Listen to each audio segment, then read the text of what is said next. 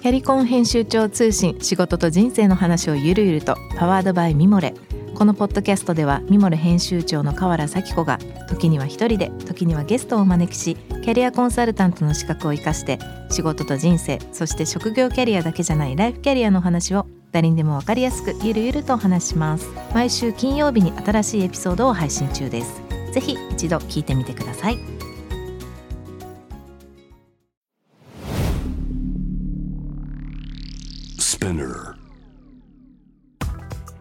こんばんは、ナビゲーター中道大輔です。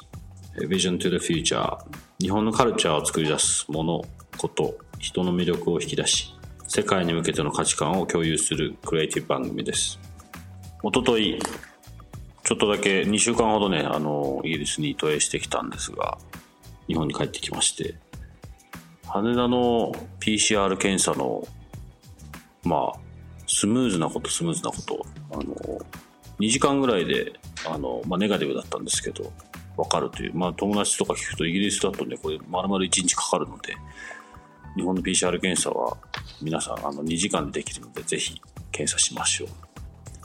番組への質問、感想は、番組ホームページのメッセージからよろしくお願いします。ツイッターのハッシュタグは、えーハッシュタグ、ビジョンフューチャーをつけて、ぜひつぶやいてください。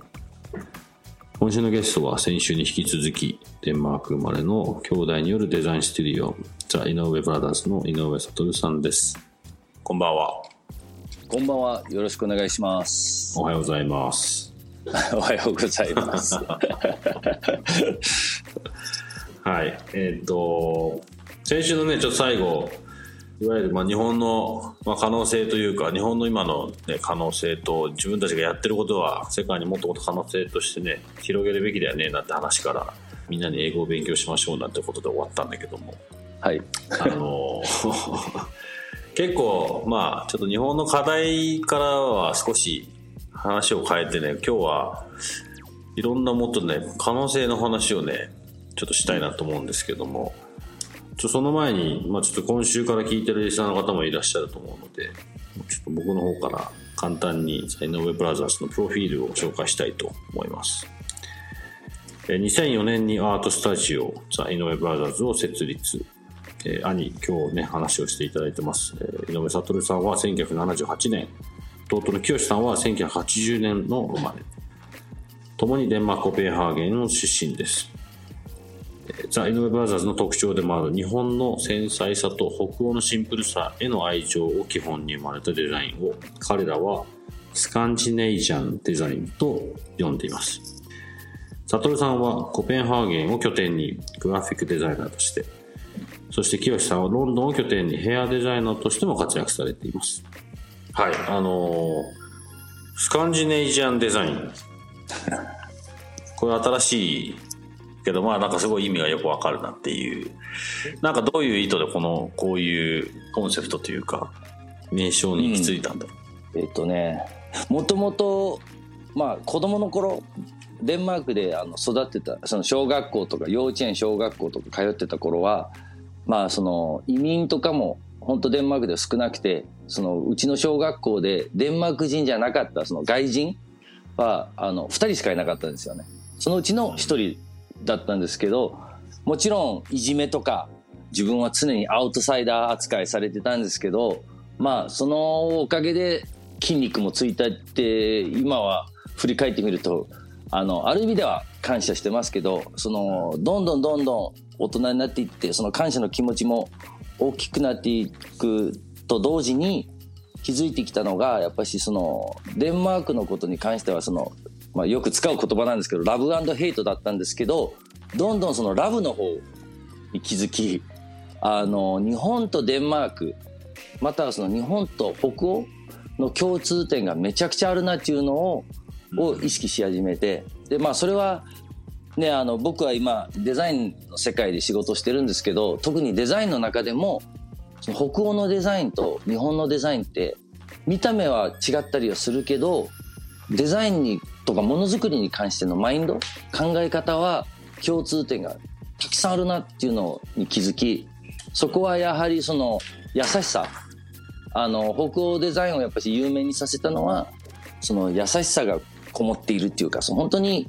これからこのものを使っていく人たちのことを思って作っているっていうのが昔のデンマークのデザインのすごい重要な魂だったので、それを今度日本側で見てみると日本も全く同じだなって。であとそのシンプルさっていうものは余計なものをもう全部省いちゃう。デザイナーの個性をデザインを通して自分をさ示そうとかではなく、うん、余計なものを省くっていうものは本当に人のことを思ってデザインしてるっていう、えー、考え方だと僕はの結果だと僕は思ってるんですよね。うん、でそれはやっぱしあのどんどんどんどんデザインとかを勉強しながら気づいてきたのがデンマークと日本ってすごく共通なところが多くてでそれを今度スカンディネビアンじゃなくてスカンディナジアンっていう言葉ににを使ってまあ一言であの、言えるモットーみたいな感じですね。それをやっぱしそれがそれを込めてそのスカンディナジアンっていう言葉を今使ってます。思わず噛んじゃいそうになったけど、うん、共通点があるっていうのはすごいなんかデザインに限らず結構北欧の人の、まあ、マインドとか生活の仕方と日本って結構似てるなと思うんだよね。うん、あのはい、例えば北欧の、まあ、ちょっとデンマークこれ分かんないんだけどスカンジナビアとかノルウェーって例えば家に靴を脱いで入るとか、うんうん、例えばそういうことだったりあとなんか人の会話の中にそういう、まあ、ちょっと日本人ほどではないけどなんかその相手を立て立ててあげるみたいなところのカルチャーがちょっと感じられたりとか、すごい僕ねやっぱロンドンにいた時に北欧の友達がすごく多かったのね。北欧となぜかフレンチが多くて、はい、なんかそういうのはすごい感じててなんかなんだろうなイギリス人よりも北欧のやつらの方がなんか近いなと思った経験があってうん。なんかわかるデザインっていう意味でもなんか多分近いものがあるんだねやっぱねそういうことね。まあこれはね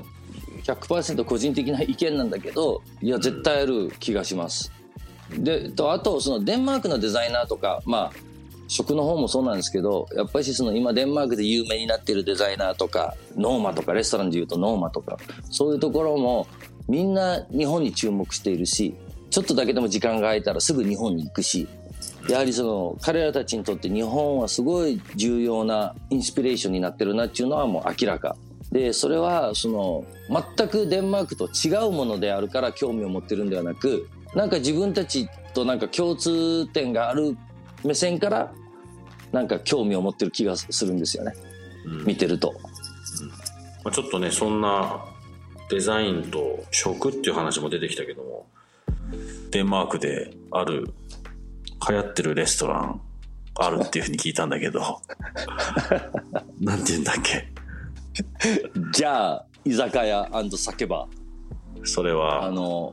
それは何なんだろうね。えー、っとね4年前僕たちが、うん、ザイノイブラザーズが、えー、コペンハーゲンで始めたオーガニック居酒屋です、うん、であのまあえー、っとちょっと話が変わりますけど井上ブラザーズってもちろん弟がね僕に清っていう弟がいて、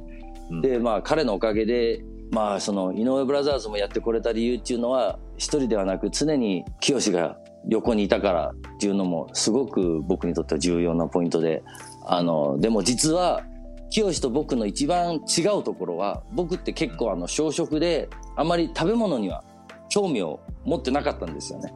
うん、で弟はもう超情熱的な食いしん坊でも食べ物が大好きで料理もめちゃくちゃ上手だしで料理にも詳しい。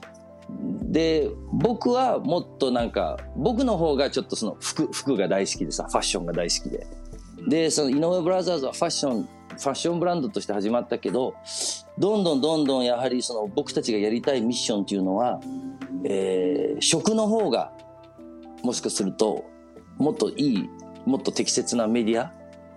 えー、になるんではないかっていう結論でその食の方に関わるようにどんどんどんどんそういう、まあ、傾向性が今井上ブラザーズの中にあってなんか今度清の出番かなみたいな感じがすごくするんですよね。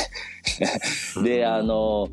でまあ、そのインスピレーションといつも清からあの聞いてる話をずっと、まあ、自分の中でも重要な、えー、インスピレーションになってて。でちょうど4年前にうちの嫁の嫁の親がえっ、とね35年前からデンマークコペンハーゲンであの焼肉屋さんをやってたんですよ。オムニムっていう。あのうちの嫁の母親が在日でオムニムっていう韓国焼肉屋さんでもジャパニーズスタイルでやってて。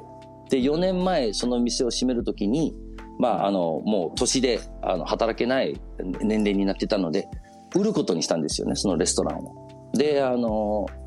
最初は先週の話でも少ししたんですけどデンマークでは本当に外人も移民も難民もほぼいない社会だったのでそうやってその外人としてレストランを始めるっていうのはすごく大変なことでそのもちろん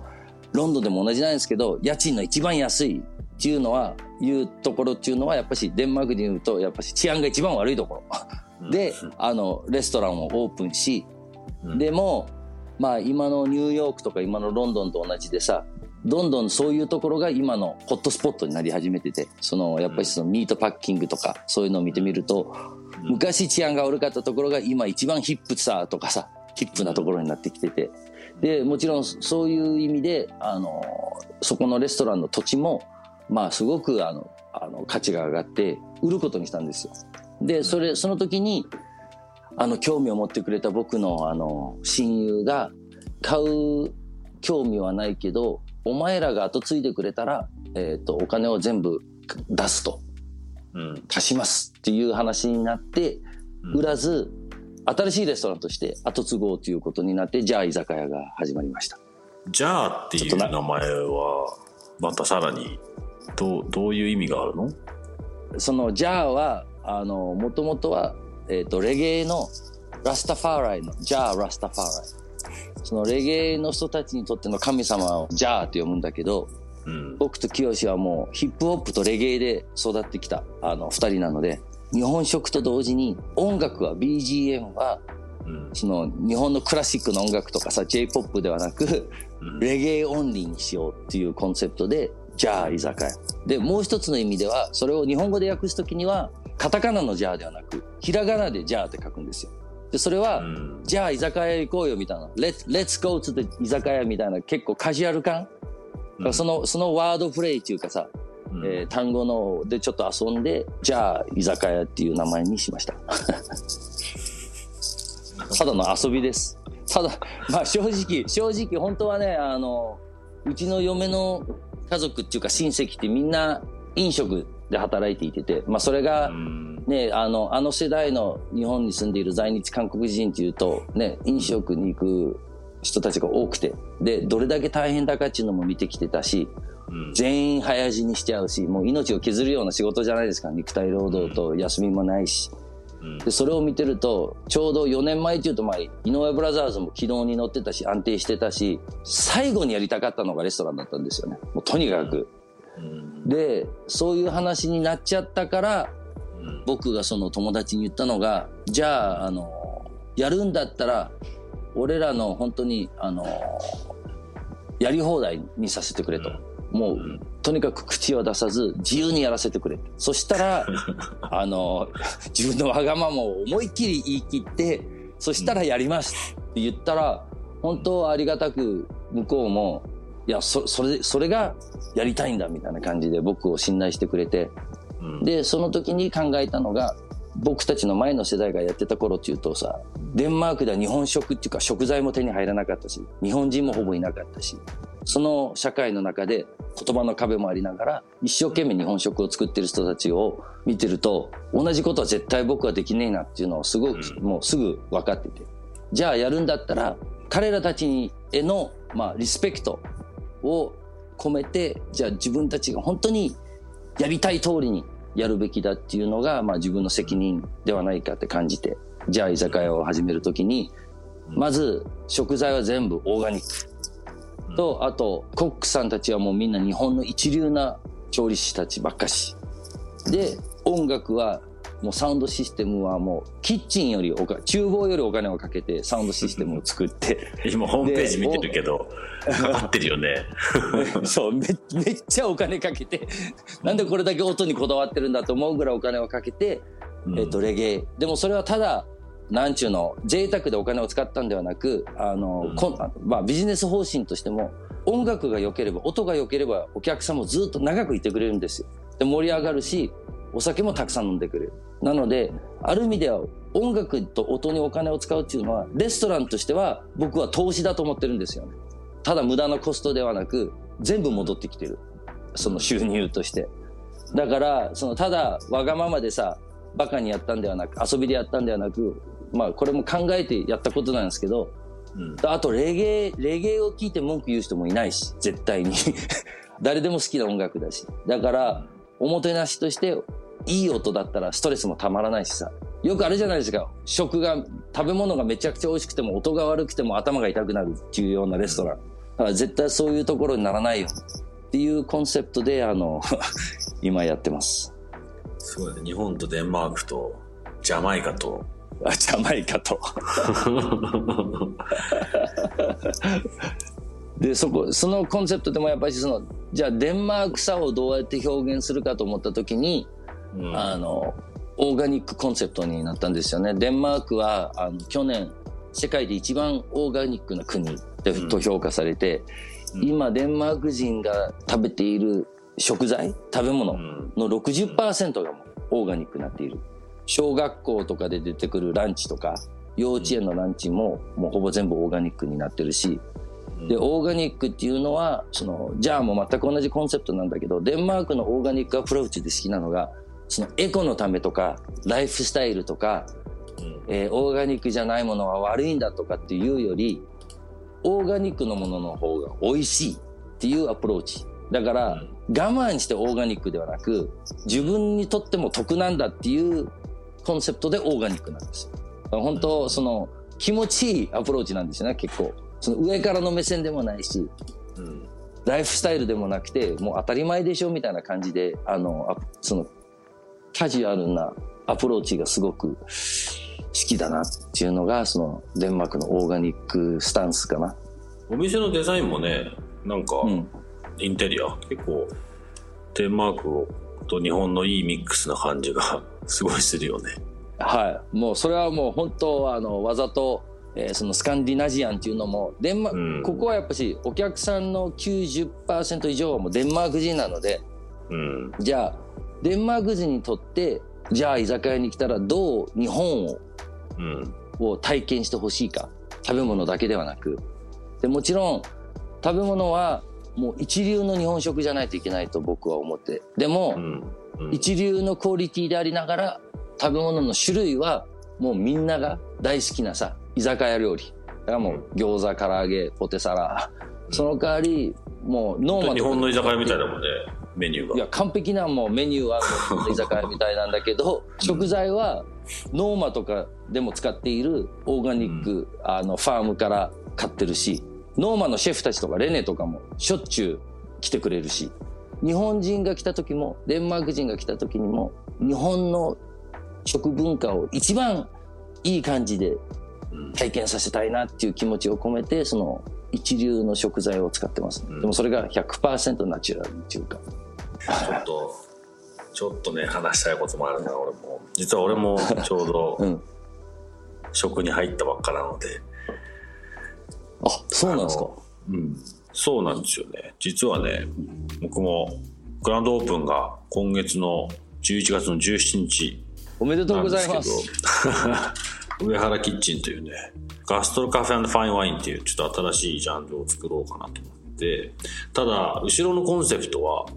結構似ていて飲食がやりたいんじゃなくて、まあ、僕がやりたいことはどうやって日本の文化を世界の文化の中に浸透させることができるかっていうことがチャレンジでその中で日本の食文化はもう絶対に欠かせないと思ってた。ずっとそれはもう自分の経験からもうあれだけイギリスの飯がまずくてしょうがない時期に生きてきていっつも日本に帰ってきて日本のご飯食べたくて。でなんかそこだけに後ろ髪を引かれる思いをしてロンドンに帰ってったっていうとこもそうそこから始まってまあ周りのイギリス人の友達もアメリカ人もいろんな人たちが日本に来て散々うまいって言って帰ってでやっぱ今でも仕事で例えば海外行った時になかなかそれと同等の、まあ、日本で食べられるようなものがあんまなくてで、それがすごくあったのと、あと、もう一個、その時にじゃあ俺ができることなんだろうなって思った時に、どういうアングルで日本の食べ物を文化として捉えようかなと思ったことが、日本食じゃなくて、これは日本人が食に対してのこう深掘りをするところが、まあ、食だけじゃないけど物事に対して深掘りをするところがすごく大事というかあのできるなと思っていてで例えばだけどミシュランの星って日本が一番あるのね。で、はい。それにはフレンチもチャイニーズもイタリアンも当然和食も入ってるっていうことはこれは裏返すと日本人のフランス料理とか日本人が作る中華料理なり日本人が作るイタリア料理っていうのは和食にもまあプラスアルファで、まあ、それだけ美味しいっていうことかなと。でそれって、うん。やっぱりイタリア行って勉強してきてでイタリアから帰ってきてイタリアよりも美味しいイタリア料理屋さんを日本でやるとか、まあ、フレンチもそうかもしれないし、だからそれってその深掘りをする力だと思っててなのでそこが結果的に俺が日本の文化を世界にイントロデュースすることじゃなくてやっぱ浸透しないと意味がないと思ってるのでそういう方向でなんかできないかなって思ったんだよね。なんで、うんうちの店は、まあ、そういう意味でノンノンジャンルだしいろんなことをこう、まあ、マッシュアップしていくようなことなんだけどただ日本の食材とか日本人のシェフとかの人たちをうちのあの上原っていう場所でマッシュアップしながらみんなに伝えてるのは目標3年後に一緒にロンドンに店を作ろうって。で日本から、僕にはその日本に対しての日本の食材に対するアクセスもなければ自分がシェフではないあある種のプロデューサーなんでそういう仲間をコネクトする場所でありたいし、まあ、それもそれもひっくるめてただボトムラインは当然美味しくなきゃいけないし、うん。でそんな時にコロナが来たんであのどうしようかなと思ったんだけどただここのこの状況で答えを見つけなきゃと思って。でその答えがね一つまあこれは仮説で多分おそらくこれ間違ってないんだけどもやっぱりコミュニティ自分たちが住んでる、今僕が住んでる町でまずこれを始めたんだけどコロナで何起こってるかって言ってみんなその要は都心に出ないで自分たちの住んでるところのところまあエリアコミュニティでいろんなことが完結するようになってるので、まあ、そういった意味でも代々木上原は、まあ、たまたま僕が住んでるっていうところからあそこにまずは決めたんだけど、まあ、そういうことがおそらく答えにもなるだろうっていうことでグランドオープンを迎えてるわけなんだけども。じゃあ居酒屋とすごいね似てるその考え方がねそのなん。日本の食事の、まあ、食事の文化、まあ、居酒屋文化と、うん。でそのさっき言ったほとんどの人がデンマークの人っていうところ。でそれは僕が目指して、ロンドンでやりたいことで目指していてでうん。今ってね例えばしょたわかんないデンマークはちょっと状況わかんないけどイギリスとか最近は醤油とか売り始めてるのね、昔はなかったけど。でも醤油のチョイスってキッコーマンしかない。んですよでこれってまだまあまだもう昔に比べたら随分マシになったけどそれでもまだそこまでっていうところは、うん。いろんなことができんじゃないかなと思っていてね。なんかそのじゃあ居酒屋コペンハーゲンには少しかなり勇気づけられるなと思って。ちょっと聞いいてたんだけど。やぜひぜぜひなんか一緒にやりましょうよ。僕面僕たち白いコラボがいやぜ絶対できると思う。今後なんかまあ井上ブラザーズっていうとそのニットブランドオンリーと思っている人たちが大半だと思うんですよね僕は、でもなぜ急にその食のイベントとか取り組んだかというと、まあ、ももともとその先週話したようにそのソーシャルデザインっていうのが我々のミッションで、うん。デザインっていう言葉を入れ替えるとソーシャルっていうものはその考え方っていうものは何にでもあの使えるマインドセットっていうかさ考え方で価値観であソーシャルレストランデンマークでいうとソーシャルパン屋さんもあるしもうソーシャルいろんなものがあるんですよね。でやっぱりその中で考えてみるとファッションっていうものはすごくなんか身につけてワクワク感を人に与える。でも食っていうものはもう体の中に入れるものだし、で正直サステイナビリティとかもテーマにとして話し話してきてるけど最終的に人間が毎日必要なものは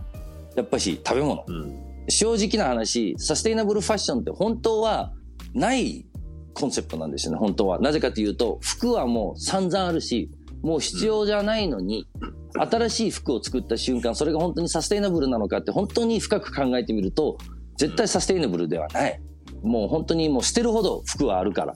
その代わり食べ物は毎日必要なものであるからこそ、本当にそのサステイナブルな取り組みっていうのは、食が一番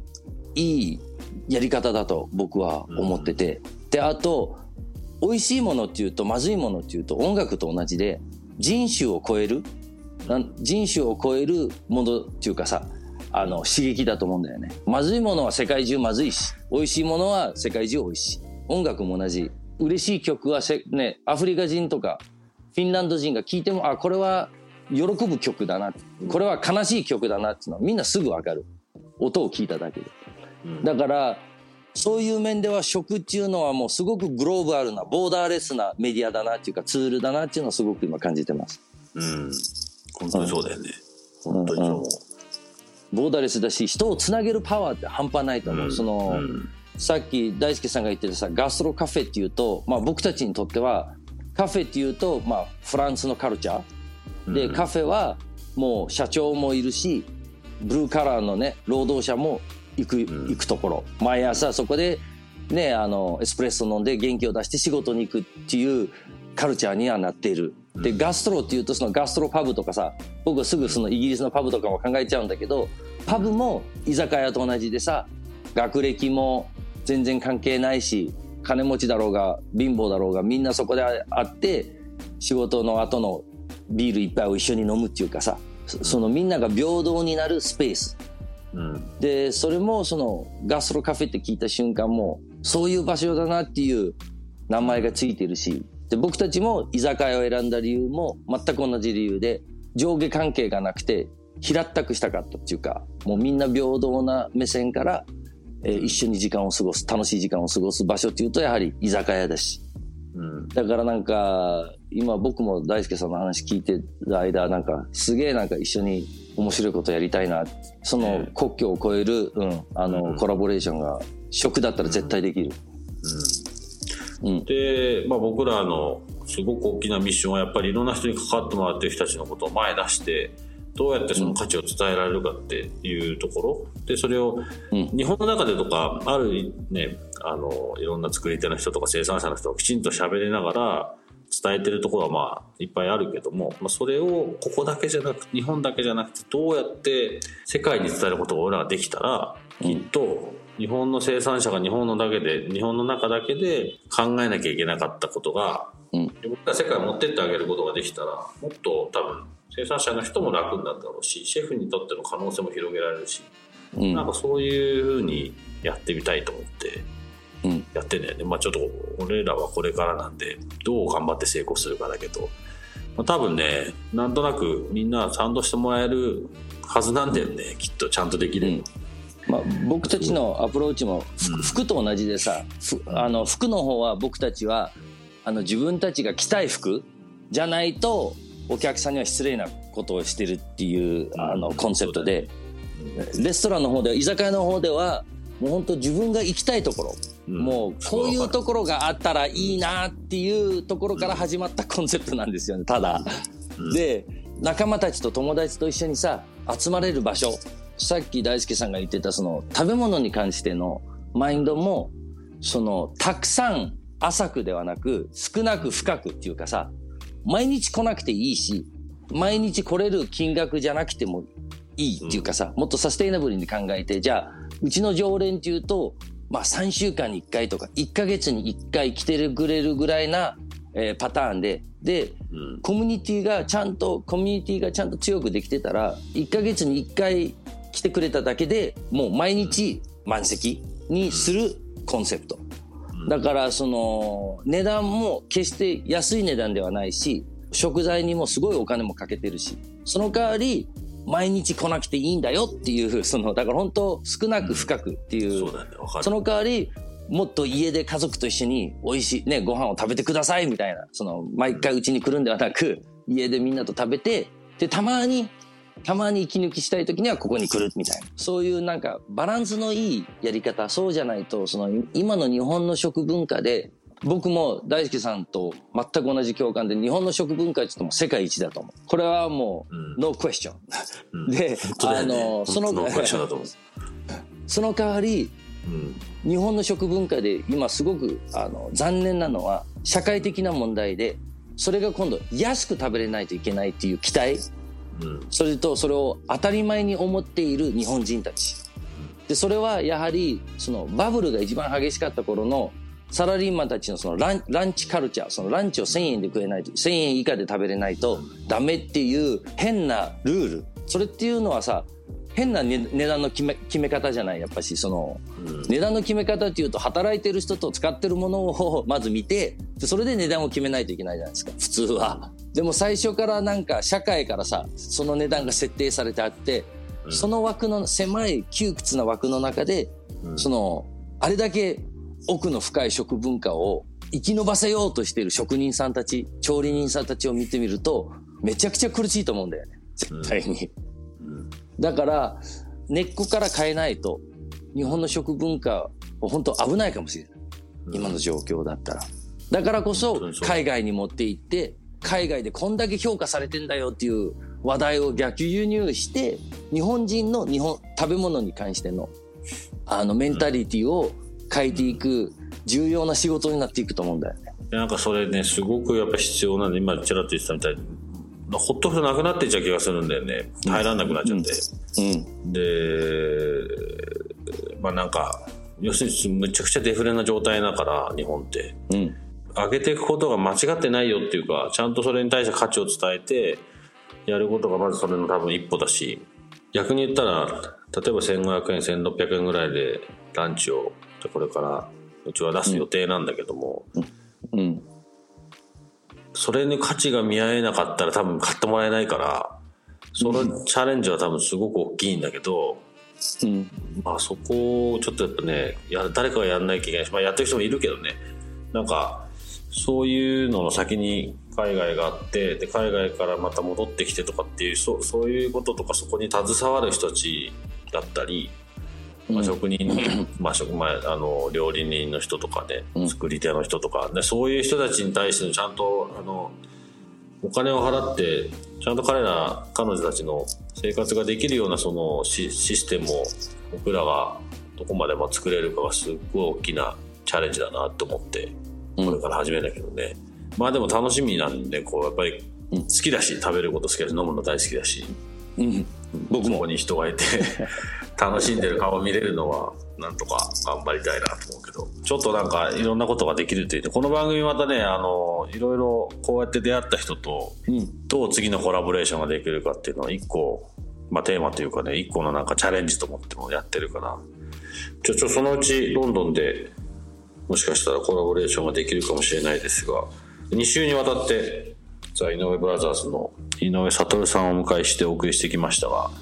デンマークから朝早くからすいません。どうもありがとうございました2週間。いやありがとうございました。いろんな話もできたしなんかねいろんな共通点もあったし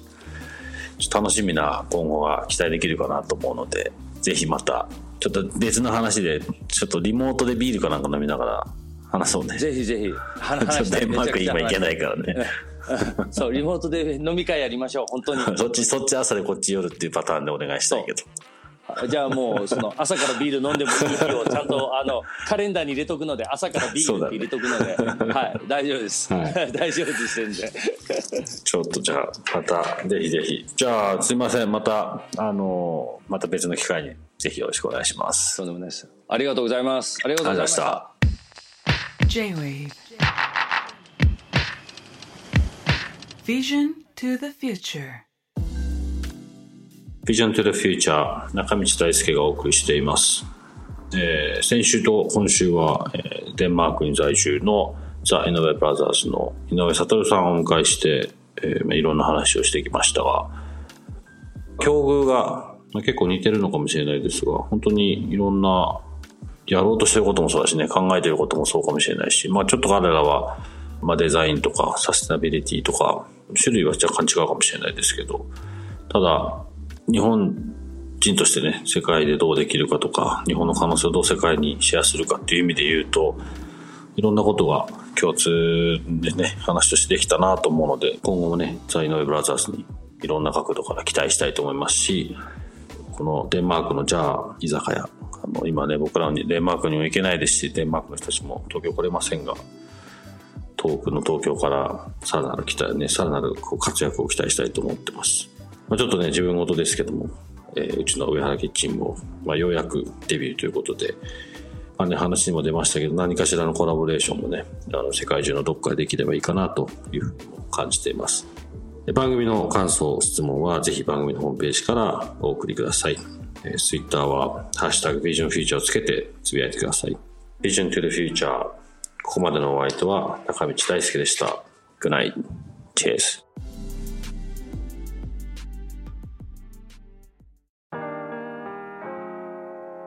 美容家の神崎めぐみと編集者の大森洋子でお届けする雑談ポッドキャスト「ウォンと私のお名前なんての?ふと私って誰なんだ？と自分がぐらついてしまうそんなあなたと毎日を楽しくするサバイバル術を一緒に考えていきます。ボンとは毎週水曜日朝5時に配信。ぜひお聞きのプラットフォームでフォローしてください。